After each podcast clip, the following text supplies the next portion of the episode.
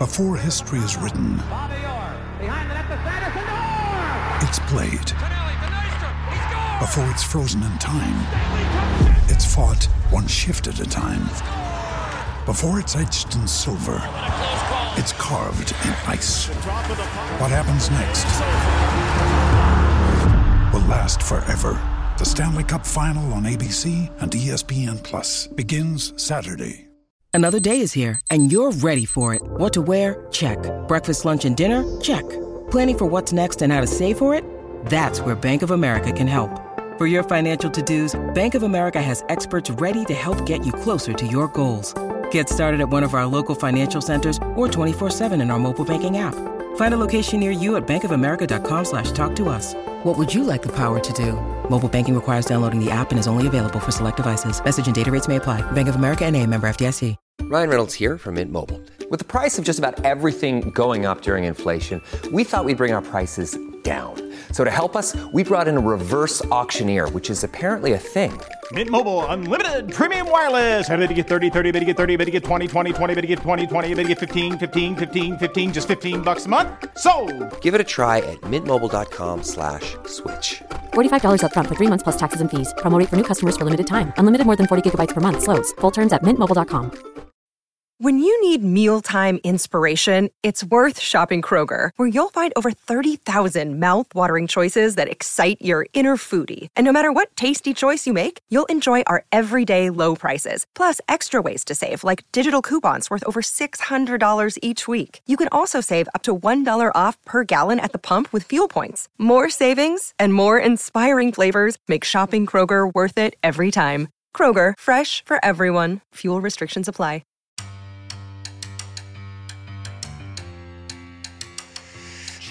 Welcome to the Tell It Avs It Is podcast, your home for everything Colorado Avalanche on the Hockey Podcast Network.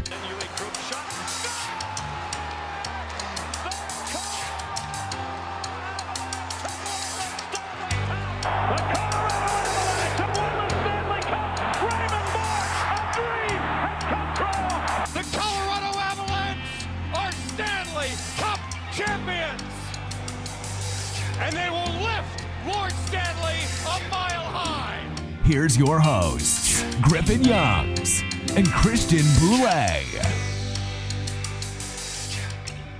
Hello, everybody. Welcome back to another edition of the Tell It Avs It Is podcast on the Hockey Podcast Network. I'm Griffin Youngs, joined by Christian Bolle as always. Hope you all had a Merry Christmas and Happy Holidays because it is back to reality with the Colorado Avalanche, injuries galore, and the ultimate trap game against the Arizona Coyotes. They lose six to three in their first trip to Mullet Arena in a game that was crafted in a lab to piss me off. Yeah, it was uh, not a good game. It was just kind of a perfect storm. Uh, it was like a series of unfortunate events, is what I described this game as. Uh, you get the start where the Avs have to practice in Colorado to start the day. They then travel to Arizona. That gets delayed. So they arrive, what, like four hours before the game? Yeah, from what we saw, it was like six hours before the game, and the plane ride was incredibly bumpy. So already things are a mess, and they haven't even gotten on the way to the college arena yet. It, it screamed like a preseason game. Did it not to you?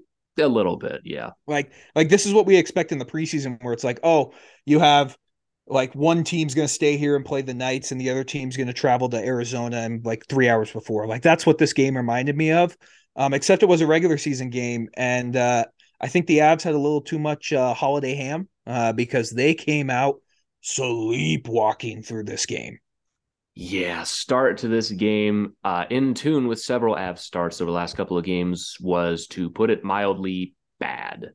They Yeah. were not here. What What do you think the reason is for that? Because that has to be a focus of Bednar practice, right? I mean, you would think, but this has definitely gotten to a point where this is a little more than just like, oh, last couple of games they haven't started great. This has been like a solid two, three weeks of they step out on the ice and they're really not rolling until the second period. And as we saw in this game, you're not going to get away with that every single time. You've got to stamp this out eventually. I don't know what the cause is. I don't know if it was the plane ride coming in or everyone's just they they need a minute to get the wheels turning. They're not stretching enough. I have no idea what the cause is, but we've got to figure this out soon. Yeah, because it, like you said, it's been going on for like two, three weeks, and they've been able to work their way through it. But you knew eventually the luck was going to run out. Like you knew eventually it was going to come back and bite them in the ass, and in this game it did.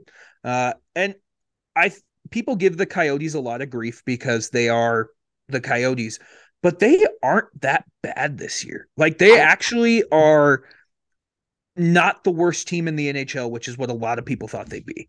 This roster looks to me like one of the worst I've ever seen, but that almost kind of works to their advantage in a way because they're a very cohesive team that has a lot of positive energy around them. They're not good, but if you go into this game like the Avs did and you don't take them seriously, they're going to run all over you.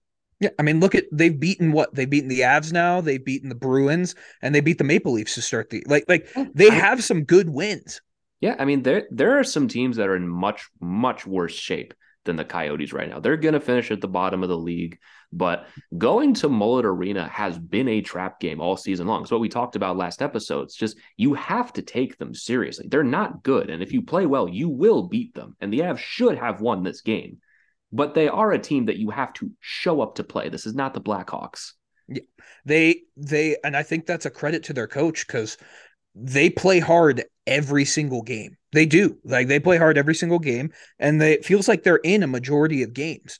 Um and the Avs just didn't come out firing. The uh coyotes came out like guns ablazing. i think they started what like six shots to nothing in the first five minutes of that game? Yep six shots to nothing. You already had a goal from Gostisbehere in yeah. the opening minute of the game. I mean it wasn't even close. The Aval- the, the coyotes were running all over them. They, it, they were crushing them. They were getting to the net. They were shoving them out of the way. Georgiev was under fire. He breaks on one from Gostisbehere the avs get one back from evan Rodrigues, who's been phenomenal so far. He was great again tonight. I, I yeah. thought I thought him and Newhook were two of the best players on the ice tonight. I, I completely agree. But not too long after that, the Coyotes take the lead once again, and it's just that in a microcosm, this game was the Avalanche get some momentum, immediately squander it. Yep. That, I mean, that's the perfect summary of this game. Um, that play that I think it was Crouse scored on to give the Coyotes a 2 1 lead. It was a perfect pick play on Devon Toews. Like it, it, it I don't know if it was legal, but apparently it was. but it was a perfect pick play because Devon Toews was just there was nothing he could do in Lawson Crouse. Like it was a good shot. I don't think it was a great shot. He would have loved a save there, but I mean it, it was two one, and you, you, felt like the Avs had the momentum, and, and like you said, they just squandered it. Yeah, I mean on that play in particular, like there's three guys that are just kind of poking at it a little bit, like yeah, Toews gets shoved out of the way a bit, but you still got two other guys there that are just kind of waiting for the other guy to make the play. And like, yeah, you want Georgiev to make that save. It's a perfect backhand, but one you should probably be stopping most of the time. Just Lawson Crouse should not be carving up your defense down. The fact he has 14 goals is very impressive. Apparently, someone has to score on the Coyotes. Yeah. Apparently, it's Lawson Crouse this year at 14 goals, and Clayton Keller has 13. Yeah, that's what I'm saying. Like the Coyotes are not good, but they play hard and they have a chance in every game. Um, but yeah, I mean, it was 2 1, and you're like, okay, maybe we can bounce back in the second period. Um, and no, they, they did not bounce back in the second period. like, I mean, they came close at a certain point, but it's like after the first period, it's what we talked about last episode. You get to play this fun little game of is this setting the tone for the rest of the game? Or is this just a bad start and they're going to rattle off six goals and win this game? It, it it was the opposite. It was the opposite of the Predators game, um, because the Coyotes came out, uh, they scored on the power play. I mean, it was a lucky bounce. Like it, it bounced right to Nick Schmaltz, and there was nothing Georgiev could do on the power play. And the Coyotes got three one, and I think at that point I was like, yeah, we're we're in trouble a little bit here. Yeah, after the third one went in, it's three to one. Usually when the the second period when the Avs start to get rolling, you're like, okay, this this is gonna be a problem. After the last probably like week where we've seen just beautiful defensive games from the first Nashville game to the Islanders game to all the games following. They played great defense almost across the board entirely. And in this game, it was just a, a complete afterthought. It's, it's what you said before we wrapped up last episode. Like this, this was a bad time for the Avs to have a break because they yeah. came out of it and they looked like shit.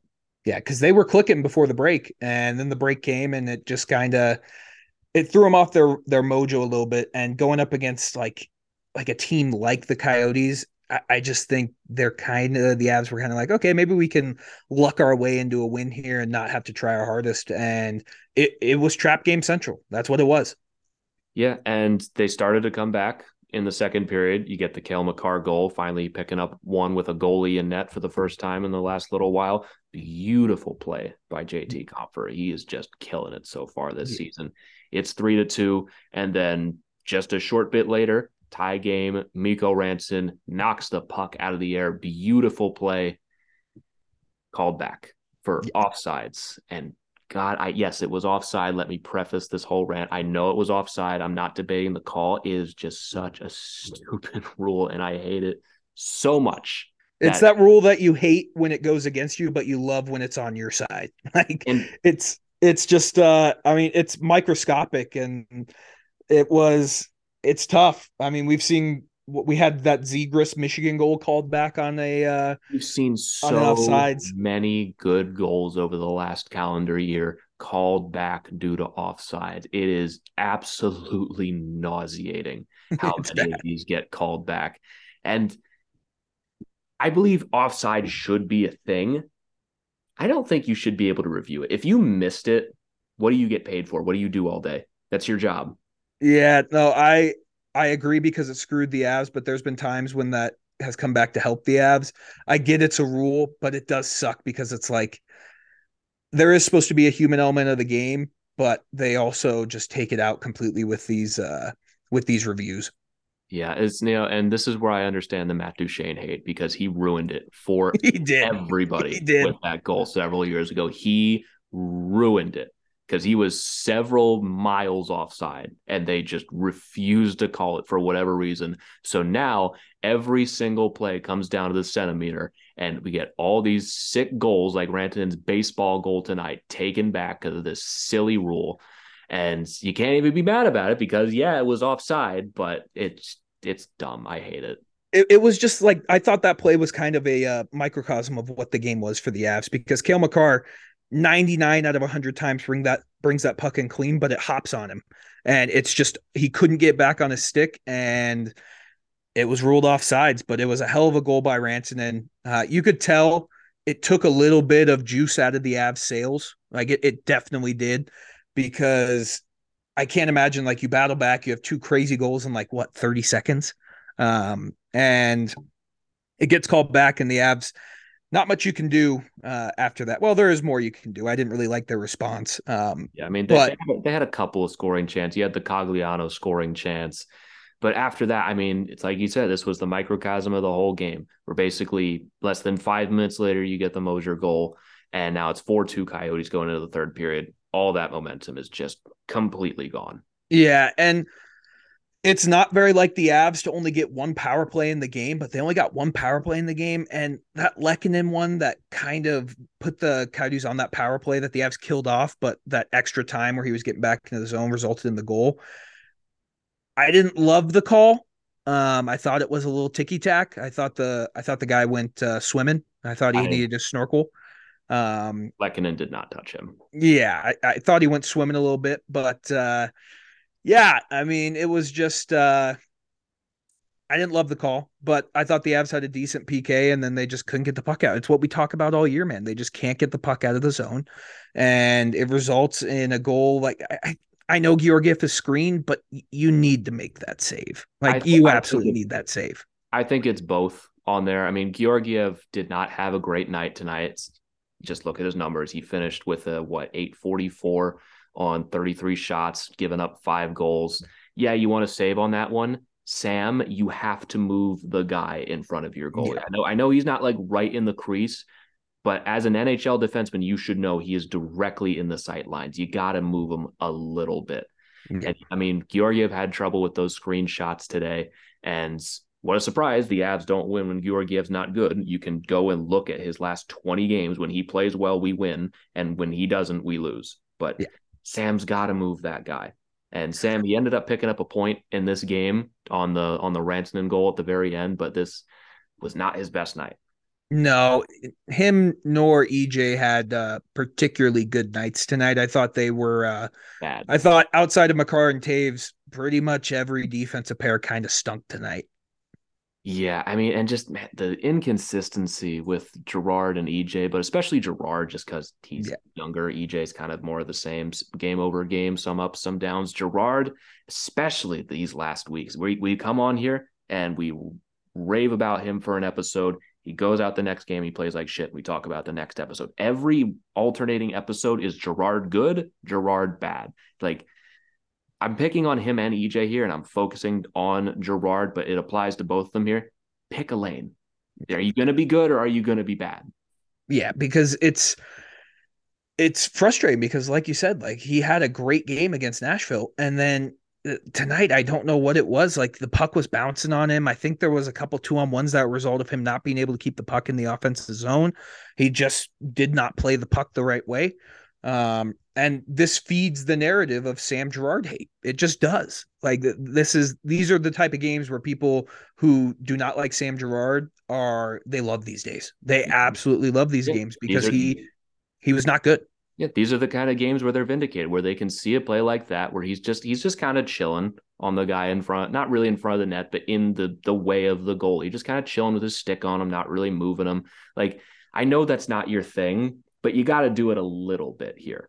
And the thing for Girard coming into the season, we've talked about a multitude of times so far, is he needs to start to sway people towards his side at the very least. You know, it would have been a successful season for Girard, and there's still time that you we stop seeing these conversations. He really needs to leave no doubt.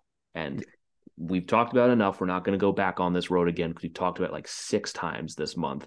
But he needs to leave no doubt, and he just is not doing that right now. He has one great game, and then he follows it up with this. Picked up a point, a second, a secondary assist. Other than that, was not good. No, He he wasn't good, and I'm tired of having that conversation. I'm sure the coaching staff's tired of having these conversations, but these are the type of plays you expect from a uh, a younger defenseman. Which I, I would you consider Girard still young? He's what 24. I mean, he's technically young. I mean, he's been in the NHL since he Yeah. was like 18. He's still 24. He's technically still young, but this is his what sixth season in the league. Yeah, his 60s. Is he is he the new Andre Burakovsky of the Avs? Mm, there's comparables, but Berkey with the Caps was in his own league because Berkey never got. Girard has had every opportunity to be Sam Girard. Berkey was constantly disrupted in Washington. Yeah, I I don't know. I just think of it. It's like the talent's there, and he just can't put it together. And if Sam Girard ever moves on, he's gonna be a fucking sick defenseman for another team, and it's just gonna be like, damn, why couldn't you fucking do that here? Um, because the flashes are there, the talent's there. Um, and we, on the last episode, we were like him and Erik Johnson. They're back to being like the great second pair they usually are, and here we are, four days later, being like, yeah, maybe, maybe not. Yeah, and here, we are, basically not even a week later, being like nobody misses Byram and Manson more than these guys right now. Yeah. They're they're getting rode into the ground and getting exposed sometimes when the Avs need them for really big minutes. Like th- these kind of games can't happen. No, they absolutely can't with those guys out because they are they're your second pair. Like you can't play Makar and Toews the entire game. Although, like you you, you I probably mean, could. maybe. You could. I mean, you could probably play Makar and Toews 40 minutes. You probably could. Uh, it it would not be good for the long term future of this team, but you probably could play them 40 minutes, uh, just given those two ice time. But you need that second pair to be good, and when that second pair is good, the Avs win. When it's not good, the Avs lose. Yeah. Um, it's just plain and simple as that. So hopefully we're coming on on Saturday after the Maple Leafs game and we're talking about how Sam Girard and Erik Johnson turned it around. They played great these last two games and we'll get to have that fun conversation of like like I think back of the you remember that scene in the office where Michael Scott's talking about getting the vasectomy like snip snap snip snap like that that's how I feel about Girard and Erik Johnson right now. I'm gonna nod my head and pretend I understood that reference. Have you not seen The Office? I, I've seen The Office, but I don't watch the. I don't watch every single show and have it ingrained in my memory. You're crazy, bro. That's that is that is the you've said some takes on here. That may be the wildest. That's take not even. you're That's not even a take. It's just I genuinely just don't have it ingrained in my memory. You're crazy, it's a bro. background show. Roast this man in the comments chat. This is crazy, man. in the in the comments. Those are our reviews. And please leave five stars. Five stars, but tell Griffin he needs to watch The Office more. I'll give you my Peacock account and you can watch it, man. It's the greatest show of all time. So, Um, so I have heard so many times. It's But- a, listen, fine show. I do not have the patience for super long TV shows most of the time. I'm not a pa- I'm, I don't know if you guys have picked up on this. Not a patient guy at all. Yeah, I figured, I figured, but uh, yeah, that, that's what Sam Girard and Erik Johnson remind me of right now is the snip, snap, snip, snap um, of play. So we need them to be better. I I hope they play better. I'm hoping this was just an off game, but I mean, we're really going to see because these next two games coming up against the Kings and the Maple Leafs, you're going to need your second pair to be good because these teams have Maple Leafs have what three, four lines of good offensive talent. The Kings, no, although they can't play defense, they can score with the best of them. You're going to need them to play well in these next two games. Yeah, they- we we can't keep having performances like this. That momentum carries into the third period, and once you saw the the Carcone goal go in, I mean that's that's it at that point. Like you thought maybe we can mount something, but five to two with the roster that we're running out here right now is just that's not going to happen. No, it's not going to happen. I mean, that play, I'm not going to be like super critical of EJ and uh and Sam Girard. They're trying to make a play. Like y- your defensemen are up. You have four in the play. I didn't love the back check from some of the forwards. I thought they could have hustled more because it was kind of a slow developing three on one. Like. Girard actually made the right play and made the I forget which coyote it was, like delay a little bit. If you had any type of back check, that probably would have been broken up. But it was just the way the game went, and you went down five two, and it was just kind of like, well, at least we don't have to worry about like sweating this one out. Yeah, I mean, I kind of appreciate that we didn't drag this one down the wire like some of our other trap game losses recently. Like we really just set the tone right away that this night was just not gonna work. You got the the Gostisbehere goal less than four minutes into the game, and early in the third period, you get that goal to put the Coyotes up five two. I mean, it was great puck movement by the Coyotes, but it was nothing that you were not actively handing to them. Yeah. I mean, it, it- it's exactly perfect words you put in my mouth, man. Like they they just handed that three on one to them, and it was just kind of a lackadaisical effort all night. And this was this was just a perfect example of it. So you go down five two. Uh, Mikko gets one what like a minute and a half later, like Pretty on a sweet deflection. Um, his twenty fourth of the season. Yeah, 24th So- of the season. Basically, just not even two minutes after the goal from the Coyotes makes it five to three. Makes you think you got some. If there was any positive to take from this game, Rantanen just keeps on rolling. This man is mm. absolutely unstoppable right now. He's at 24 goals on the season so far. Ties him with Bo Horvat, or did Horvat score tonight? I think the I think Horvat scored tonight, so he's at 25. But he's tied now with Robertson and Pastrnak at 24. Probably not going to catch McDavid, who is currently at 30, but that's not. He not scored again tonight. Scored again, so at 31 now, which is stupid. It's probably not going to catch him, but in it with the rest of the mortals, he is two behind Tage Thompson right now for the the honorary league lead for people not named Connor McDavid. Yeah, I mean, they should give a second place trophy to the uh, goal scorers this year. I mean, it's just what McDavid's doing is absolutely. He's on pace for like 155 points this year. Like that is stupid. Like, are we talking enough about McDavid, honestly, for the kind of season that he's having? The Oilers are not good. No, he's just dragging them along. It's so funny. Did you see that his point streak right now? He's on a 16 game point streak and he's 32 points in that stretch. yeah, he's just he's an animal, man. And the fact that we were able to contain him in the Western Conference Final tour, we held him to what eight points in four games, and you're like, that was a good job. And That was a good an- job. That was a major accomplishment. Good job holding the, him to two points a game. Uh, yeah, he's absurd. It would be very Oilers though if he goes 155 points and they miss the playoffs. That would be very Oilers. Like I just don't know how you can even possibly do that. I mean, they're I don't- now. They- They're in now and tied with Seattle. Seattle's four games in hand, but I just man, I don't see how you can have McDavid in this shitty of a division and miss the playoffs. I would love to see it because that would be very funny. Oh, you know, if that happened that way, you know, Bedard would end up on the Oilers. Like they would have a 0.2% chance of winning the lottery and they'd fucking win it. Yeah. That, that's why I like this new system now where it's like if you're below 10, you can only move up 10 spots. Yeah.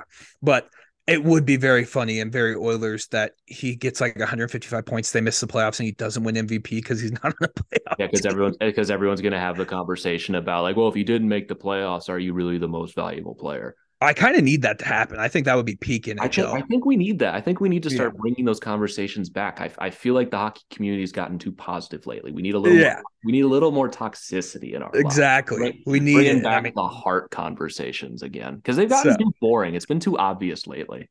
Yeah, because I want Mikko Rantanen to win it. So um, we just McDavid like don't have Stuart Skinner go out there. I think he made like 49 saves tonight, and they barely beat Calgary. But yeah, I mean, it was just a. Uh, I would love to see Mikko win it, but let, us be real. It's it's Connor McDavid's trophy to lose. Yeah, it, um, it's really just a race for who's getting second at this. Yeah, point. and honestly, that should be able to go on a Hall of Fame resume this season. it should, but yeah, I mean, Mikko. Yeah, we talked about the acrobatic goal he had that was called back because of uh, offsides. He gets one here, and like you said, it gave the Avs maybe a little bit of hope. Uh, but I feel like the Avs just they didn't really like capitalize yeah. on it too much. I felt like they they kind of squandered those next five minutes of the game because they they had the momentum and I don't remember a dangerous scoring chance until like six minutes left in the game when EJ threw it off the crossbar. Yeah, I mean, and while while we were talking about McDavid, I was just racking my brain trying to think of anything after this that was like they were showing something. I can't remember anything. And then right after that, you have the Brad Hunt delay a game penalty. Perfect description of this game. You get a little bit of momentum. You think, okay, if you get one more, all of a sudden it's a one goal game. You're playing Connor Ingram. You just need one with the net empty, and you can at least steal a point out of this disaster. Hunt throws it right over the net immediately. I thought, nope, this game's over. Yeah, because those two minutes were crucial, and the Avs just really never got going after that. Like that one play, like I think the Avs hit what like two or three posts in this game. Makar hit one early. EJ hit one. Yeah. Um, everything went wrong in this game. I mean, yeah. everything that can go wrong in a game like this. The only thing that went right is nobody got hurt. And that is a net, well, that that we know of. That, that we, know, know of. of course. But the fact that we are at this point after the game and we don't know of anyone being injured is a net positive for the Avs recently. Other than that, from the plane ride to the end of the game, everything was shit.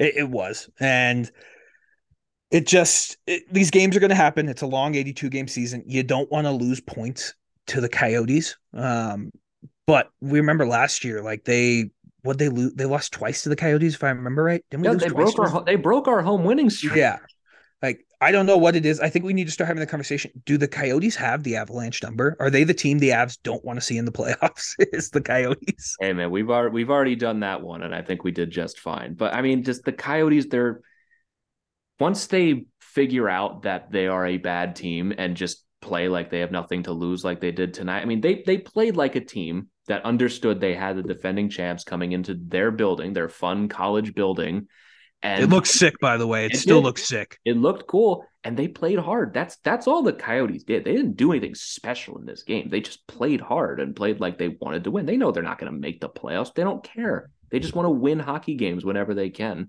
And the Avs, they were not there tonight. And when you play a team that's playing hard and has NHL players on them, everyone on the Coyotes is an NHL player by definition. They are the the best of the best in the world. The Avs simply just didn't feel like it tonight, and it shows. It shows. It's a tough loss. Uh, I imagine that against the Kings, this is going to be a completely different game. Um, for some reason, the Kings starting goalie is uh, Copley. I believe his first name's Pheonix. Pheonix uh, Copley, uh, former Caps goalie. So yeah, I, I, know a thing or two about him. Like somehow he's probably going to play at Vezina level in this game, but the Kings. I don't know how they're in the playoffs. It's a testament to how bad the Pacific Division is, uh, because the Kings. I think they have a negative goal differential, if I'm not mistaken. They, I'm pretty sure they have a negative goal differential. They've scored 121 goals and given up 128, and somehow they are eighth in the NHL. Yeah, like they give up a lot of goals. So going against Pheonix Copley or Jonathan Quick, the Avs should should win that game. They should. If they have a performance like they did tonight against the Coyotes, we could get boat raced by the Kings. We could.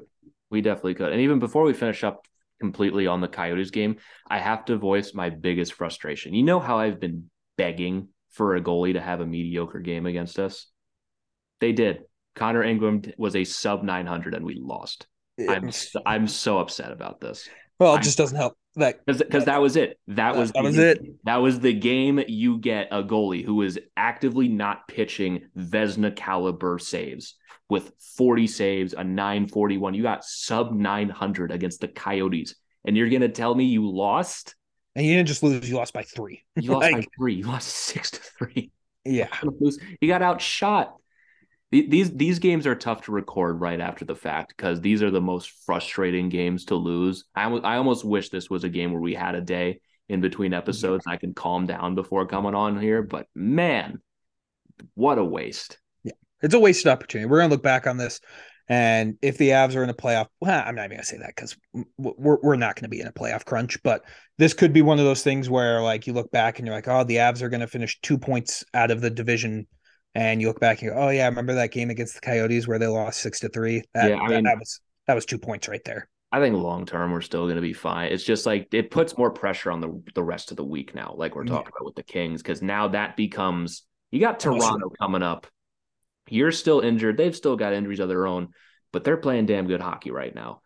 You got you got to beat the Kings now to be able to round out this year in a positive way. I mean, it's kind of hard to look back on 2022 as anything but positive for this team. Mm-hmm. But in the short term of this season and trying to go into 2023 on a positive note, now you kind of have to beat the Kings and prepare for a bloodbath against the Maple Leafs because you, you can't let a performance like this slide. No, and you have to. I'm almost like I'm kind of happy that this game happened now because maybe that'll make their hyper focus for the Kings and Leafs game even more important.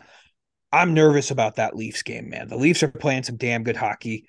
And eh, with our defense where it's at right now, I just tell me you don't envision somehow that like Brad Hunt and Andreas Englund are stuck out there with Mitch Marner, Auston Matthews, and whoever William Nylander. And you're just like, how the fuck did this happen? Like, I, I'm going to lose sleep over that potentially happening.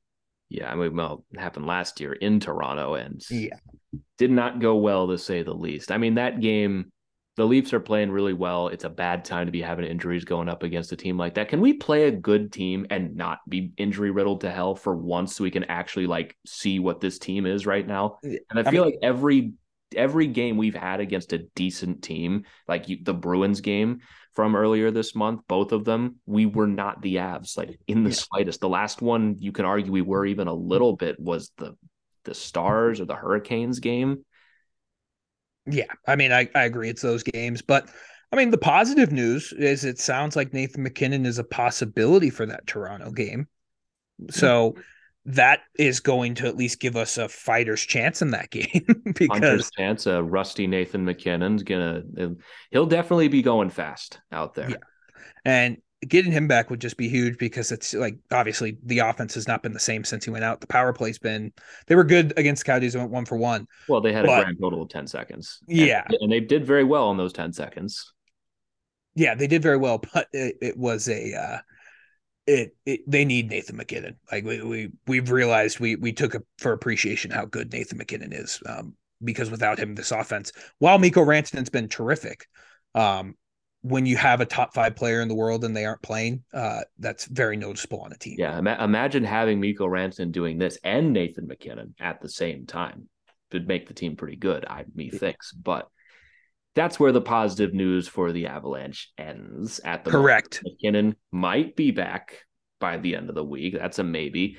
Everything else on the injury front is not good whatsoever because the timelines that we've gotten on a lot of these guys are just not true at all.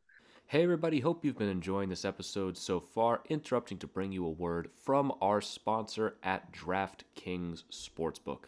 Hockey fans, light the lamp this winter with DraftKings Sportsbook, an official sports betting partner of the NHL. New customers can bet just $5 pregame money line on any NHL team to win their game and get $150 in free bets if they do. And if that wasn't enough excitement, you can turn small bets into big payouts with same game parlays. Combine multiple bets like which team will win, how many goals will be scored, and more for your shot at an even bigger payout. So, what are you waiting for? Download the DraftKings Sportsbook app now. Use promo code THPN Bet $5 on any NHL team to win their game and get $150 in free bets if they do, only at DraftKings Sportsbook with code THPN. Minimum age and eligibility restrictions apply. See show notes for details. Now, back to the episode. Basically, Bednar went on altitude today and said Landeskog, Byram, and Manson are not close to returning. MacKinnon is skating and they think he's getting close. Helm has no exact timeline. Kaut is week to week. Nichushkin expected to miss time. And we didn't even mention this. Uh, Frankie's currently out with a lower body thing as well. We don't really know for how long. So JoJo was there tonight. What the what the fuck? What happened? How did it get worse when we weren't playing? I gonna be honest, I forgot Cal got hurt. I, be honest I did you. too. That's why I had to pull, that's why I had to pull that tweet up because I knew I was gonna forget something. Yeah. Um, but yeah, I mean, it, it's not good. The good news with Nichushkin, if there is any, it, it doesn't sound too serious. Um, Bednar's words, I believe, were some time for Yes, sometime. uh, Val. And like you said, like the progno like the prognoses we got, that's a big word. I'm just busting out big words today. Yeah, we got that. Um, yeah. I was gonna um, say thesaurus and I couldn't even say that. yeah, it's all right. It's late at night. Um Byram, we talked about this on the last episode. Like, we don't know what happened. Like, this screams like he started to skate and it got worse and he had to get surgery of some kind. Like, Well, that's what this screams to me. I mean, reading between the lines, or basically Bednar just flat out said that the timelines were wrong and they were never going to return at this point at all. It's just they got the timelines wrong on this. And there there have been times when the Avs are dealing with injuries that the training staff and the health staff I feel I feel like takes unnecessary arrows just because freak shit happens in a game. Timelines, I feel like that's that's a fair criticism because like how did this happen where we thought we were going to have Manson back in a month and Byram was week to week and now we're coming up on what's it been like 25 30 games since he's played at this point like that's a point where you're like that can't happen we're trying to run a team here and if we think a guy's going to be back in 6 weeks it can't be 3 months kind of thing Yeah. I mean, it's, I, I get every body heals different, but with the medical attention these guys are getting, you feel like those prognoses should be pretty spot on. Like, like I get their setbacks, but like Helm has had like what 30 setbacks, it seems at this point. Yeah, I mean, Uh, it, does, I- it doesn't even can't even I can't really tell if there's setbacks because it doesn't seem like they've ever at any point been close, and yet we were given the assumption that they were going to be back by this point, and that's just not the case whatsoever. I mean, with Landeskog, we all knew that they, this is a late January thing; nothing changes on that front. But for Byram and Manson, Byram I thought was going to be back weeks ago, and Manson should definitely have been back by now based on the original timeline. And now I mean, look at. Val too, because Yeah. Val it was originally he was just dinged up and then he all of a sudden had ankle surgery. Yeah. And then now he's missing time. Is that one game, two games, 10 games, 20 games? Doesn't seem like it's that bad, but it kind of seems like we can't trust the information being given right now. And I don't want to put words in Bednar's mouth or anything close to that, but he seemed kind of frustrated too. I would be too, man. Like you you you kind of push through all these injuries and you think maybe we're getting to the end of it. Like there's been like this is the first update we've gotten on Byram since Finland, I feel like. Like Yeah. w- when he first went out. And it was very discouraging to hear like, oh, he's he's not even close. It's like, well, that's that's just brutal to hear. Uh Manson, this is where it comes back to like this is what sucks about the NHL not being fully transparent with the injuries if it was like the NFL where it's like, oh, Jalen Hurts has a shoulder sprain, you're like, oh, okay, like that's that's like one to two weeks to heal. This is just like upper body. It's like, did he break his arm? Did he separate his shoulder? What the fuck happened that this is all of a sudden turned? And Byram, it's lower body. Did he tear something? Did like what happened that he has all of a sudden been out for almost two and a half months now? Yeah. And how did it go from he's always week to week? It's not, it's, gets bad, but it's not too bad to now like, I'm wondering, like, did he like that? Like, did he tear a ligament or something like that? Did Manson break his arm? And my main point is like, it just seems like the initial diagnosis was wrong, and that like, oh, they're going to be back sooner. Like that, that can't happen. Like that, that more than any like freak injury happening on the ice kind of makes me concerned behind the scenes. But obviously, I know nothing about what goes on behind closed doors. But eh, I've well, never- gotta think it messes with like the future of the team because yeah, that changes everything. Like if you're thinking you're gonna get a guy back in four weeks, that changes who you're calling up. That changes who like you're potentially trading for. That changes And so many things. also, I want to point something out. What do you mean Helm has no exact timeline? What? Why? Why not? Do we not know the injury? Well, he had. We know he had a, a abductor surgery. Right. He, um, had, he had surgery. Do surgeries not have timelines, or is something going wrong here?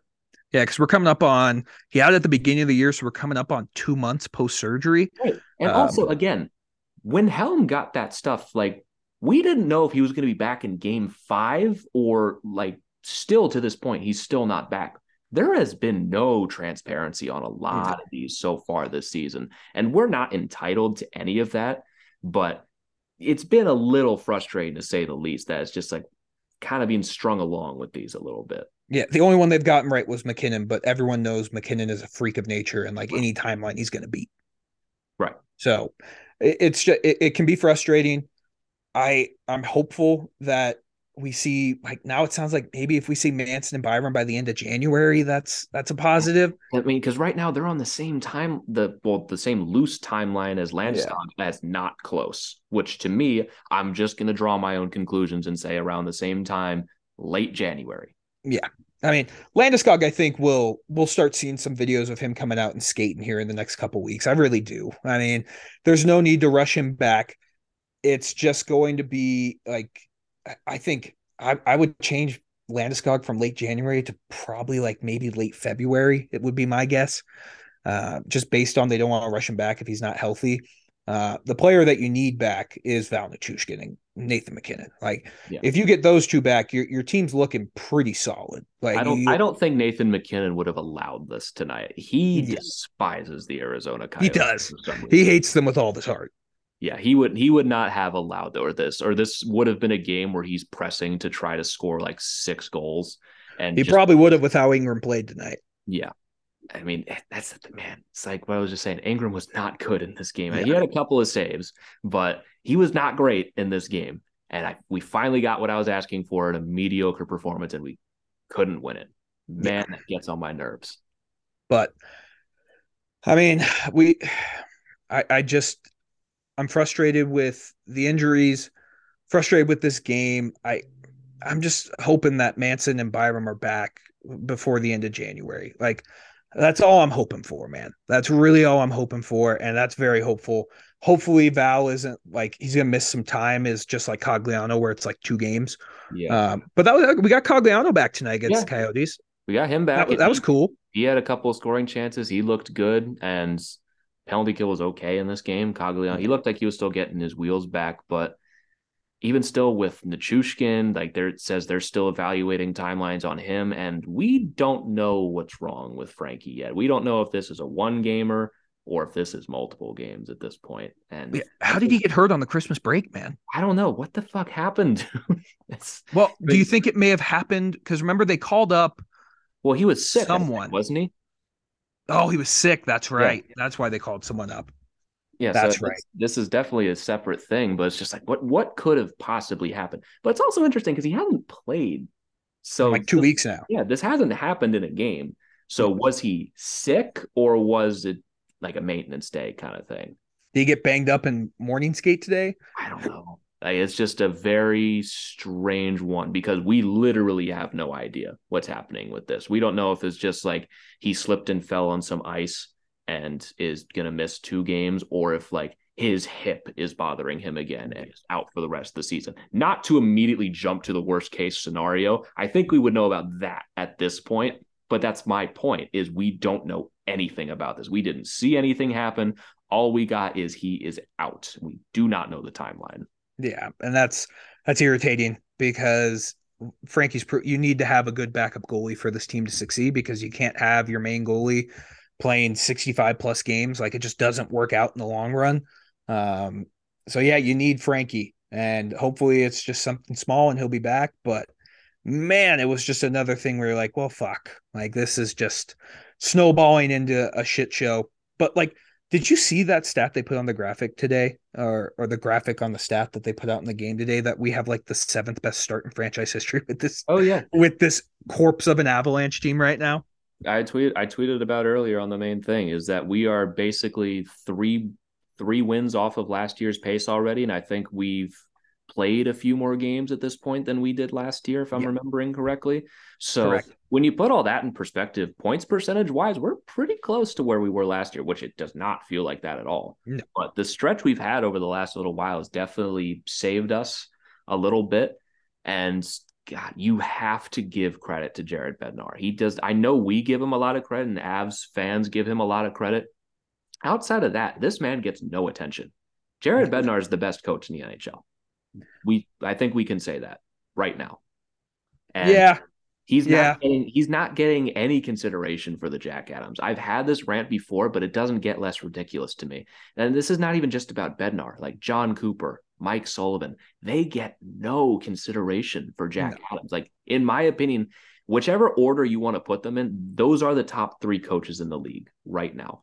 Maybe you can put like Bruce Cassidy in there because he's always had good teams in Boston and now he's doing really well with the Golden Knights.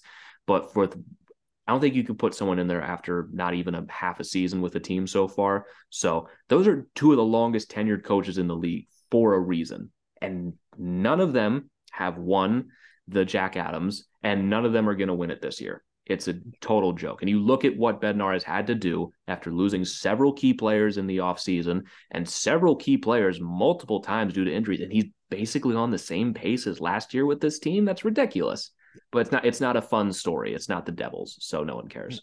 Well, I mean, Lindy Ruff's kind of playing himself out without the Devils. Yeah, the playing Devils him. playing like shit, but, So, but uh, somehow Rob basically Brendamore will win it He again. basically had it locked up last. Even if the Devils lose every game for the rest of the season, he will be top five. yeah.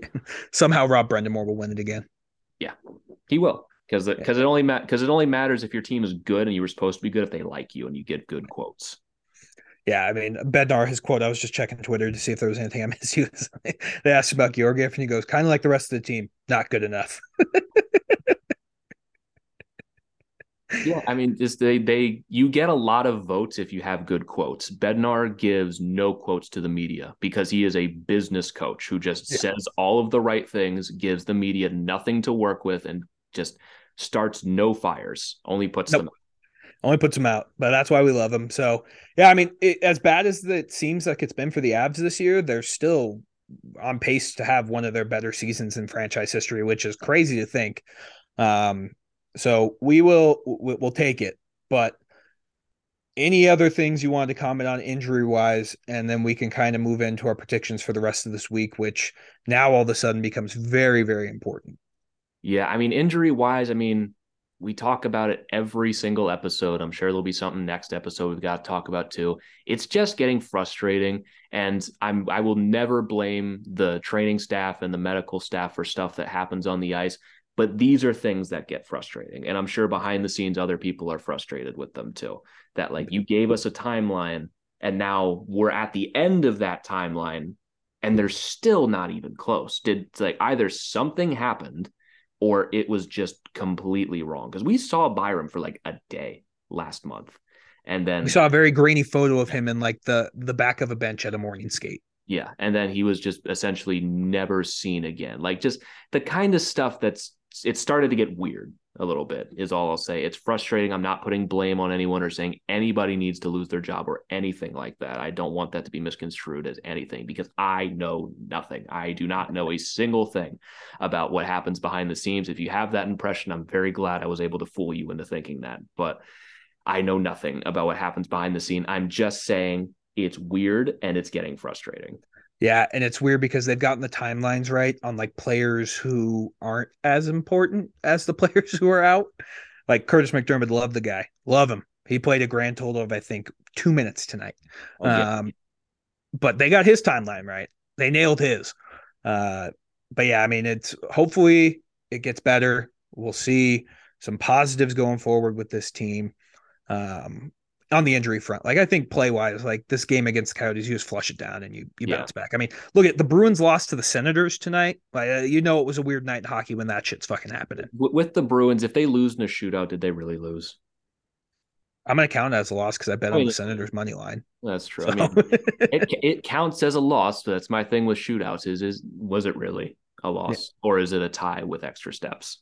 Because I mean, like you look at the Avs and the rest of the NHL, like you look at some scores from that. I mean, the Caps blanked the Rangers, and we the Caps have been playing better, but that was with TJ Oshie. TJ Oshie's out. If I if Am I correct well, there? the- Well, the Caps are 10 1 0 in their last 11 games. Now, all of a sudden, they're third in the Metro and two points behind the Devils. Yeah. So the Caps are playing well, but like, would you rather be in the Avs situation or the Rangers situation? Because the Rangers look like they are barely staying afloat. The Rangers are 100% healthy right now and just Yeah. had that game. The Rangers are going to be a hot and cold team for the rest of the season, and maybe they make the playoffs.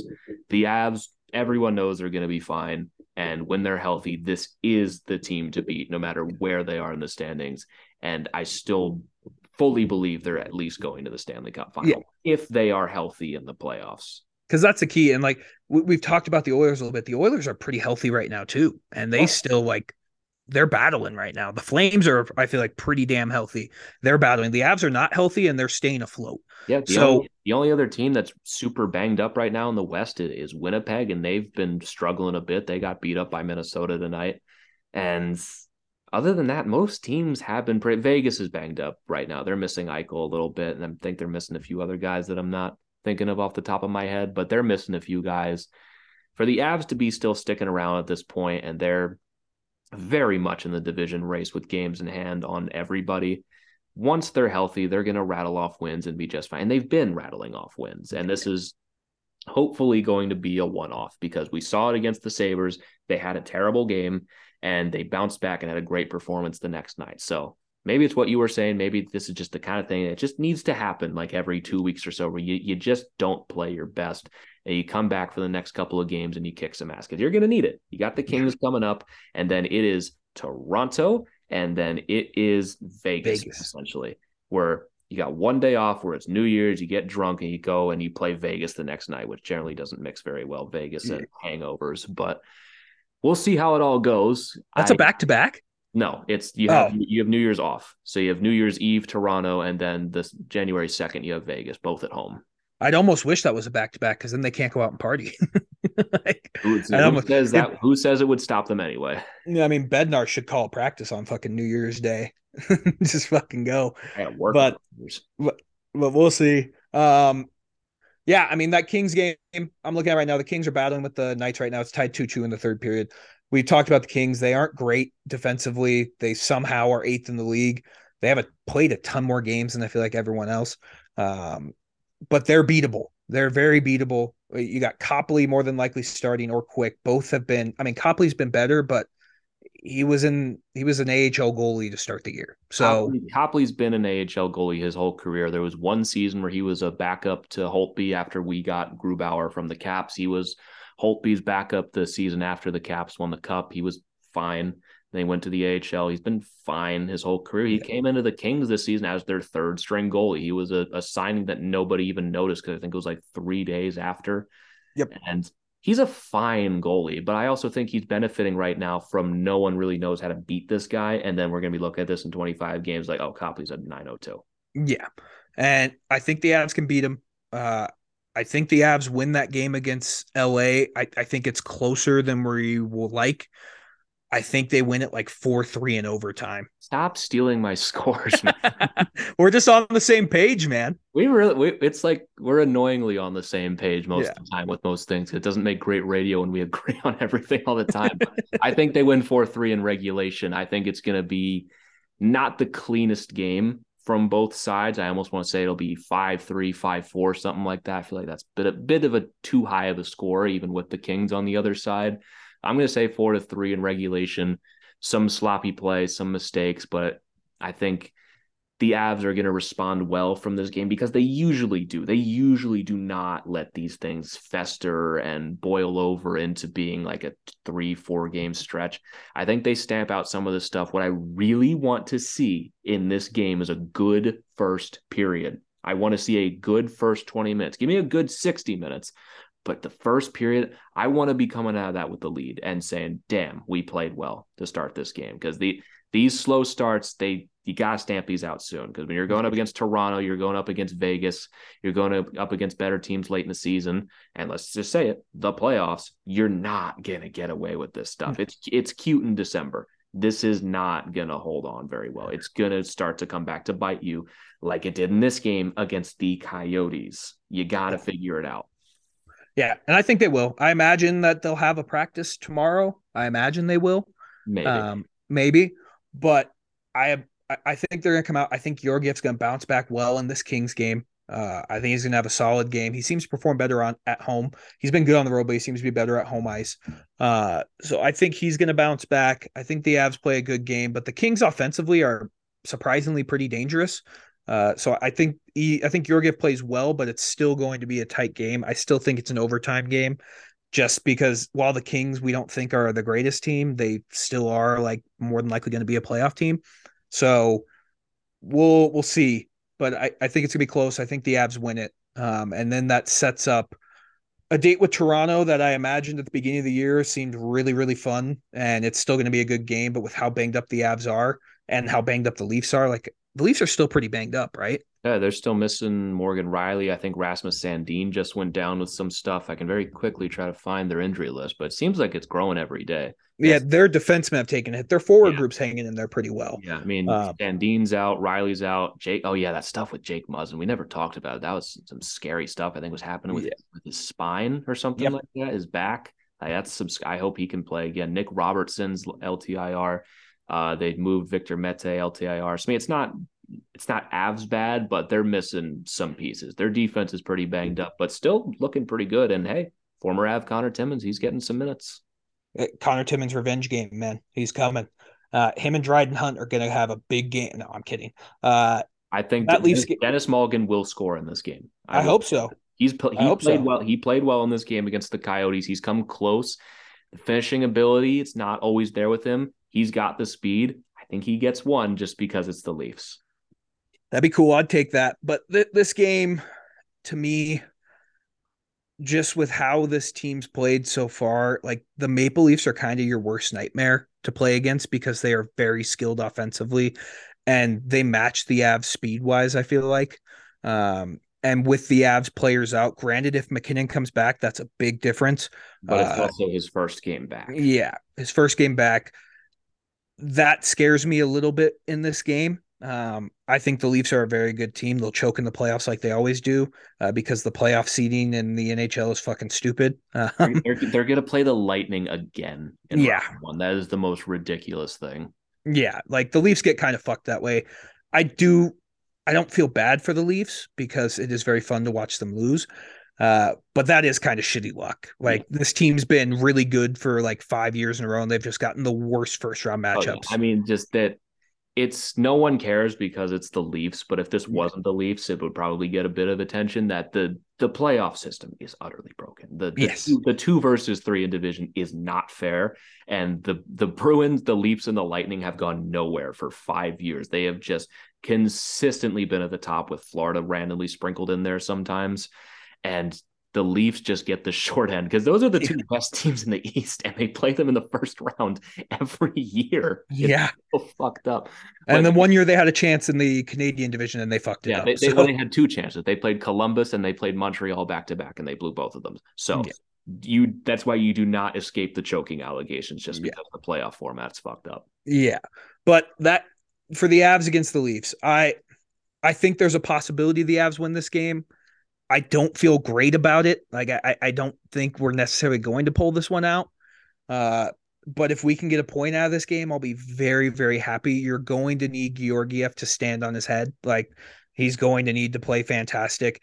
And like I said earlier in the episode, like my nightmare scenario is Brad Hunt and Andreas Englund out there against Matthews, Marner, and Nylander. Like that, that's my nightmare.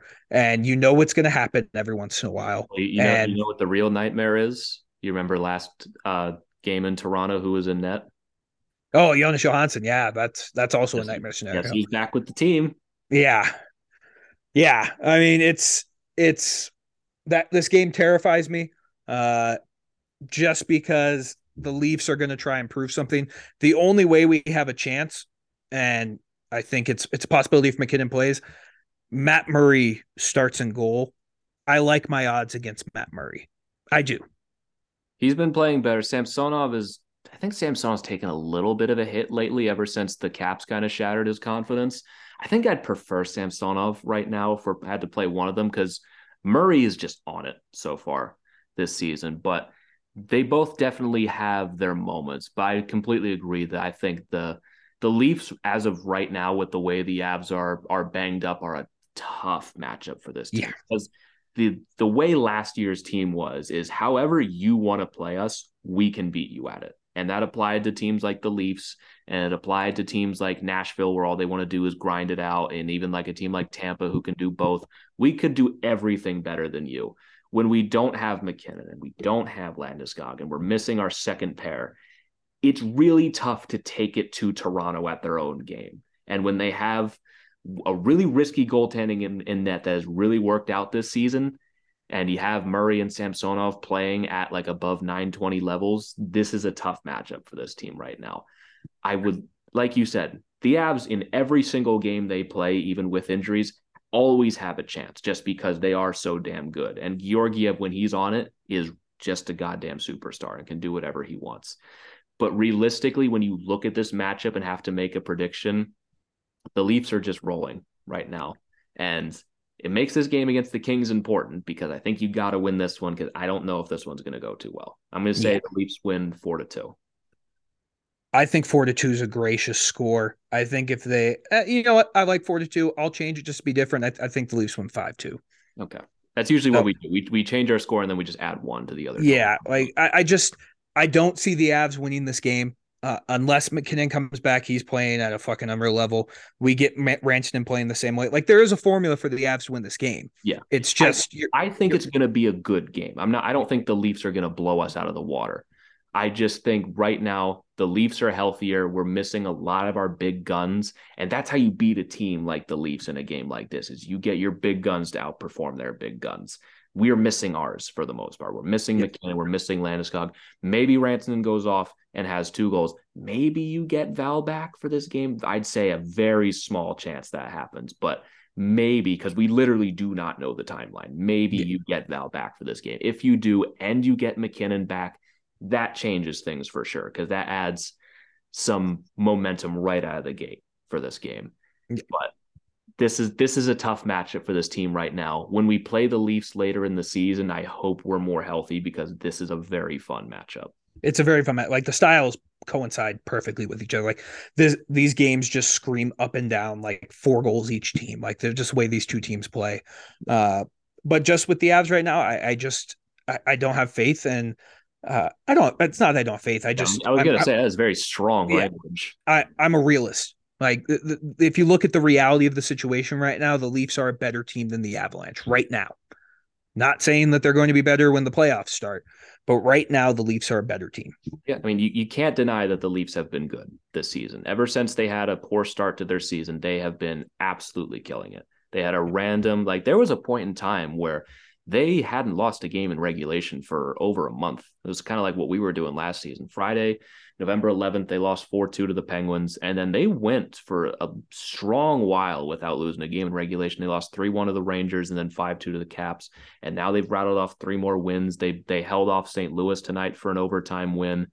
They're a good team right now. It's not really a shame to, to lose to them because they are one of the better teams, at least in the regular season so far it would be really fun to have them in a Stanley Cup final only on the ice. I would never, ever want to play the Leafs in the Stanley Cup final. That would be an absolute nightmare for Oh, be hellish.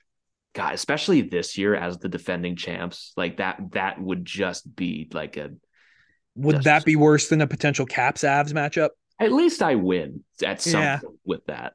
If the Caps make it to the Stanley Cup final, I mean, well, actually, now that I mention it, when we did win the Stanley Cup in 2018, the Caps got their their asses kicked by the Avs pretty badly, and then they went on a run. This year, they got their asses kicked by the Avs by four goals. Same I knew you'd buy back time. into this team. I knew you would. Listen, when you go 10 1 and 0 and you actually are just playing good hockey, I'm watching them. They're playing good hockey. They look like a different team than the one I was complaining about. Then, yeah, I'm going to buy back in. But I'm just saying the timelines coincide. And you got your backup playing really well, like Grubauer was when they won the cup. I think you can make the case the Caps might have the best tandem right now between Kuemper and Lindgren. They're killing it. They Yeah. got 10 wins each and they're almost 920s each. They're they're rock stars. Yeah, they're good. It, it's just very funny for those of you all, like who don't get to see the behind the scenes with Griffin and I. We'll spend probably like 20 minutes before every episode and just chit chat just to get 20, warmed up. 20. That's Yeah, tw- 20's light. Uh, that's a light estimate. Twenties but, when we're uh, in a rush. Yeah. It, we we talk about everything going on hockey wise, and probably like what three weeks ago, you're like, "Yeah, dude, I'm not buying into this. They they suck. I'm dead. They're dead. did. Like they, they did two suck. weeks ago. and then TJ Oshie came back, and and then I told you that game that this looks like a completely different team. And even Yeah. Oshie's out, and he's we don't even know when Oshie's coming back because man, that man has no luck whatsoever. They've looked damn good. They Yeah. look like a completely different team. I don't know what the hell happened, but Erik Gustafsson's a, a Norris contender now. but yeah, we'll see. It's it's gonna be it's gonna be an interesting end of the season. The season's been a fun hockey season. I almost said football season. season. Yeah. Yeah, like there's been a lot of crazy shit going on. Uh, by the way, the Kings just scored, make it three two, so they're beating the Knights right now with about six minutes left. So they're more than likely. I'm gonna say they're coming off a win. This could be an old takes exposed, but I'm gonna say they're gonna win this game. Um, but overall, shitty night in uh, the mullet. Uh, I didn't expect this to be our first appearance in the mullet be this bad, but it was. So yeah, I don't really have anything else, man. No, I don't really think so either. I mean, it's just it's a rough game. You know they're gonna bounce back, and we're gonna Yep. look back on this, be like, "Oh, we were so dramatic on this episode," because that's that's how it always goes. And I'm fine with being dramatic every once in a while. It makes for good radio. It lets people lets people make fun of me, which I'm fine with. Yep. And they're gonna be fine. I I think they're gonna win against the Kings. The Leafs are a tough matchup. If you can win that game against Toronto, banged up as you are, and take them down, get two points in that game because it's been done. The Caps did it a couple weeks ago with the same Leafs team. Yep. And they they're beatable. If you can find a way to beat them, especially on your home ice, that's gonna feel real good. And you can, Agreed. you can carry that into the new year and you're battling for the top spot in the central at that point. It's possible. But the way things are trending for both teams, it doesn't look like that's going to be the case. No. The Leafs are seven, two, and one. Their last ten, they're on a three game win streak. It's going to be tough, but I they can do it. They can, and I have faith in them. But uh, we we shall see. Yeah, we will certainly see. I mean, is is it surprising just to end this episode on this that the Avalanche have not scored 100 goals yet this season? Uh, if you had told me this at the beginning of the year, yeah, but with all the injuries, it kind of makes sense. Yeah, it makes sense, but I just I was just glancing over the standings real quick. Like, huh, I guess we haven't because Yeah. we're currently sitting at 99 and just one above Detroit and four behind Ottawa, like less than St. Louis. Even San Jose has 110 goals. So we'll get there. We'll catch up to them. We'll make some we'll, progress. we'll catch up. I'm not saying this is a problem, but that just kind of surprised me a little bit to see that we're pretty we're closer to the bottom than you would think in goals Yeah. scored so far this season, especially at five on five. It's not We've been been bad. yeah, it's not been pretty for the most part, but we've played good defense and we've gotten good good goaltending to get away with it. But once guys get healthy, it's it's gonna be time to start cooking on some of these goals a little bit. Agreed. Under the hood, I was mentioning that like we're pretty close to last year's pace. Under the hood, We're the not numbers- the numbers are not as good as they were last year. So hoping things can turn around a little bit. Things are not bad, not even panic worthy. Uh, I mean, when you lose to the Coyotes, it's it's easy to get in those spirals of like what what just happened. It's what I said at the beginning of the season. If you lose to this Coyotes team, you got to really ask yourself what happened. They're better than we thought, and we they did not take them seriously in Yep. this game. And we'll see what can happen against the Kings. The Kings are a good team that has slowed down the amount of goals they've given up. So it's going to be tough. I don't want to overlook them and immediately look to the Leafs game, but that game's going to be tough. The Leafs are going to be tough. It's going to be time once again to find out exactly what this team has in them right now. Yeah. We're Sun uh, Sunday's episode could be a very telling episode of uh, where this team's at. Yeah, well, you might just be in a horrible mood anyway. Yeah, I mean, let's be real. Like we, we could be. Yeah. But uh, I mean, I'm I'm feeling good. The Broncos fired Nathaniel Hackett. Like there's a glimmer of hope again in Colorado sports. The Nuggets are good. The Avs are going to be good. There's a there's a glimmer of hope indeed. Yeah. Maybe one day one of these teams will bring home a title. Eh, Maybe we'll see. Not the Broncos anytime soon. I can guarantee you fucking that. Not, not with that Russell Wilson contract. Yeah. So, but yeah, man, let's uh let's send these people on their uh their merry way. Um It's merry like Christmas, I guess. yeah, you see what I did there. You see what I did there. Uh Griffin's gonna talk about the SeatGeek promo code you should use. Um, I can tell you right now, tickets for the Kings game where they're going to be wearing those sweet reverse retros. I saw some for 62 on SeatGeek, and then for a Maple Leafs game, which is an original six, like the original six always are tough games to get, $66. So Griffin's going to tell you about a code that you can use, and you can come into those games and save some serious money. Yeah, if you're looking to go to any of those games, we got a, we got a little deal for you. Just we a got, little bit. We got some cooking up for you. If you've never used SeatGeek before, you can download the app right now. We're gonna let you know a little secret.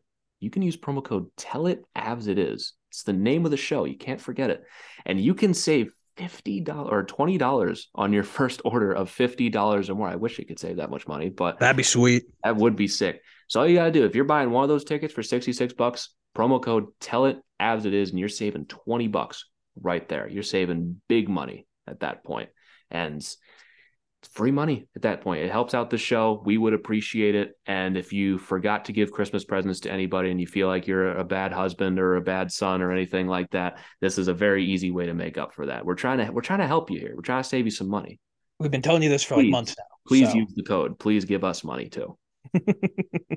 we'd love it. We'd love We it, love and that would help us tremendously. I love money. It's the only reason I do this show is money and influence. For the very little we get, yeah. Because we, oh yeah, oh yeah, because we get money on this Oh, show yeah. for sure. We definitely, I. That's why I live in my apartment. yeah, that's why I uh that's why I uh I- have to have a second job to supply my lifestyle. And my my life goals of money and power have not started too well, but we're getting there step by step. And you can help me by using promo code Tell It Avs It Is on SeatGeek for twenty dollars off your first order of fifty dollars or more. It's free money for both of us. Yeah. And you know I you know I love me some money. Even though he doesn't watch The Office, still use the promo code. which has nothing to do with money whatsoever. If anything, that would save, if anything, that would save me money. Help, see, that makes me stand out and it gives me more influence because I'm different. I'm Fair.